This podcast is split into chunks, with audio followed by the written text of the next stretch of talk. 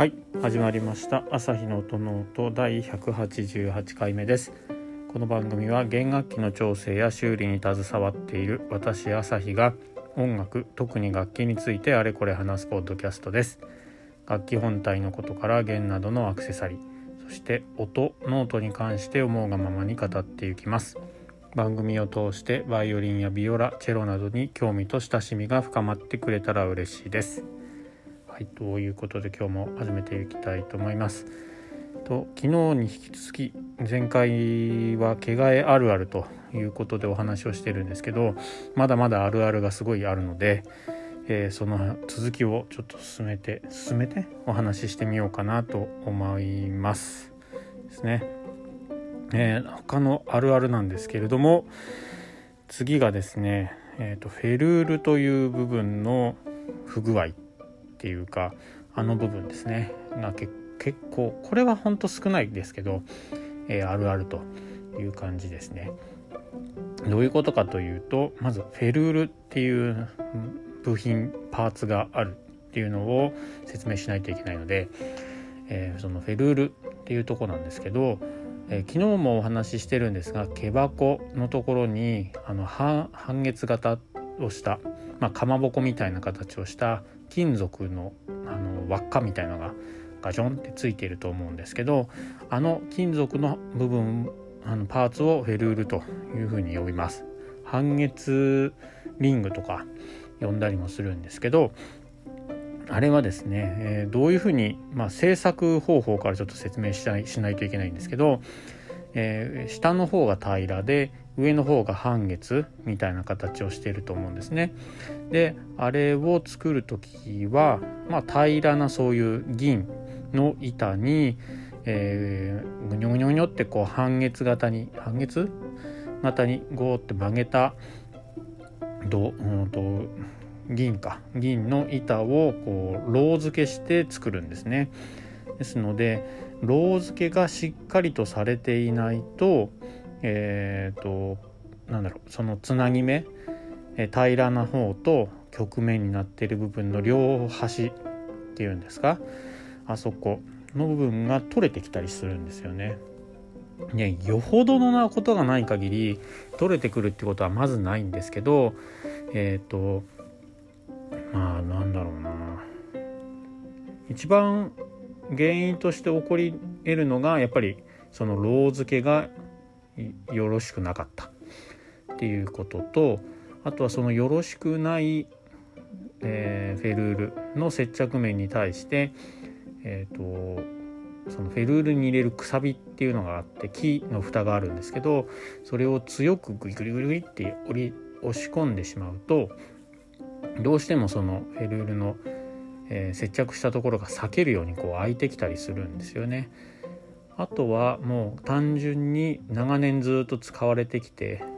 で銀とかなのでこう磨いていくと摩耗していくのでどんどんどんどんこう薄くなってしまってで、えー、と薄くなると接着面もすごい少なくなってくるんで開いてきたりとかあとはもともとそのフェルールの、板の厚さがなくてそのさっき言ったフェルールのくさび木の蓋をグッて入れると変形しちゃったりするんですよね。えーと、銀銀の方がなんですけどそうなんです木が入ってこう変形しちゃったりとかもしてそれで耐えられなくなってパカッてこう開いたりとかあとは汚れとか汗が入って腐食してきて開いてしまうとかっていうことがたまにやっぱりあります。ですのでこの辺ですかねうん。ちょっとだけ空いてるやつはまあこれまた、えー、前回と同じように毛替えは一応できるっちゃできるんでやってしまうことが多いんですけど一応私はお客さんにはこれちょっと空いてきてるので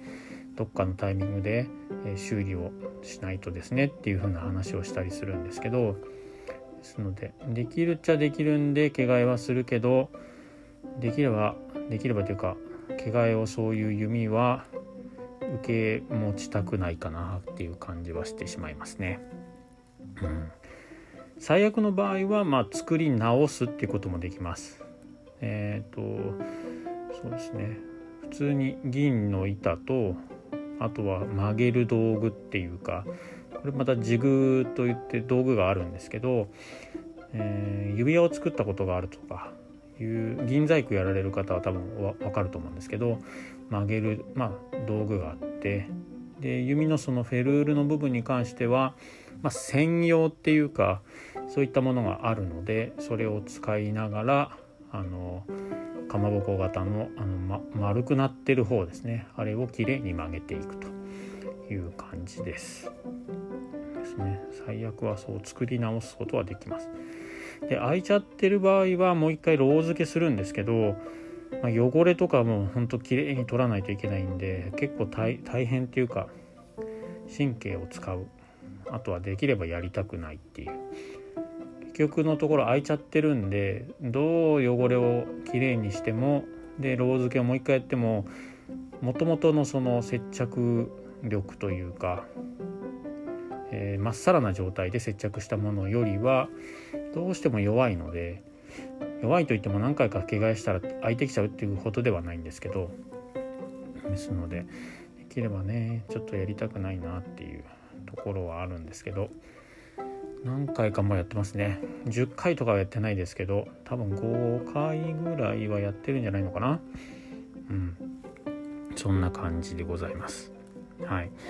フェルールが裂けているという感じです。あそこが開いてしまうと毛が横から出てきちゃうんですよね。ちょっと想像するしてみていただいたり実際に弓を見てもらうと分かるんですけどそのつなぎ目のところがこう開いてると毛が横に逃げて外に出てきてしまったりしますんであんまりそのよろしくない。演奏にも差し障りがありますしですのでなるべくフェルールも綺麗にこうなんだろう掃除してあげたりとかいうのは日頃の、えー、扱い方っていうかメンテナンスは大事なところだと思います。ですね。で次よくある。これは結構ありますね。昨日から話をしている中でも断然、えー、出現率が高いやつなんですけど皮が破けてるとか皮が削れちゃってるとかいう感じです。皮がついてる場所はその毛箱とえーと、あとなんだ銀線、まあ、針金みたいなのがぐるぐるぐるって巻いてあるところの間に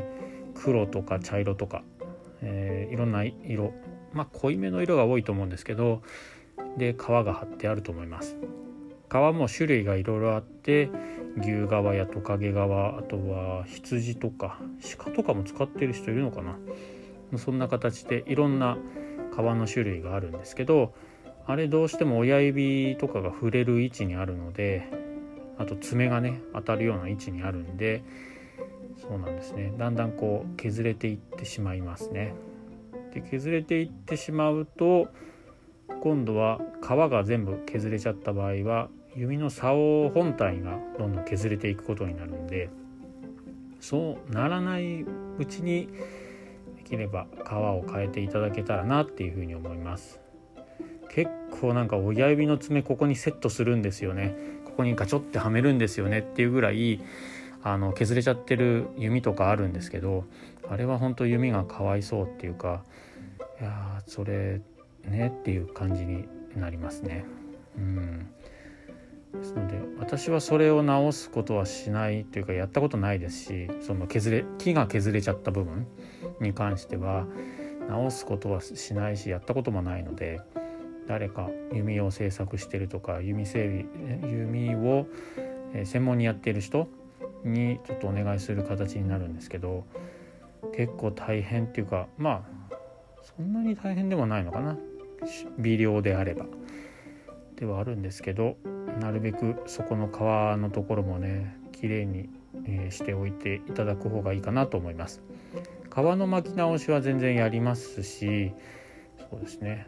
でもね数千円すると思うので毛替えをしに例えば5,000円から1万円ぐらいで毛替えがあると思うんですけどで持ってったらちょっと皮これ削れちゃってるのでねって言うと1万2,3,000円とかになったりとかすると思うんですけどこれはやっておいた方がいいんじゃないかなと思います。で職人サイドからしてもえそこケチる？みたいな。感じで見られるかもしれないです。すっごい忙しいそのお店だとそれやってる暇が暇がないっていうのはちょっとあれですけど着替えだけやってれば一応利益が出ていくっ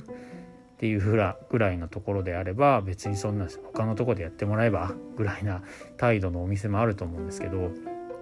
普通に弓のこと要は利益とかではなくて、えー、弓とか楽器のことを、まあ、第一に考える職人さんがいるようなお店なり工房だとそこをやらないんだこの人っていうふうにもしかしたら見るかもしれないです。少なくとも私は心のどこかでそれは思いますね。うん。車で言うとそのタイヤの溝が減っているけどまだ走れるから大丈夫ですよね。いやそうだけどそれ雨の日ブレーキ効かなくて人引いたらどうすんの？みたいなこそういう風な感じの例えでいいのかな？どうだろう？ですけどうん。なので少しなんか説教じみてるのは良くないですね。でも結構そんと毛で毛替えをするで持ってきてもらった弓を見ると皮がないとか皮が削れてるっていう弓はかなり見るので3本2本ぐらいは見るのかな。ですので毛替えだけではなくてその辺もちょっとだけこう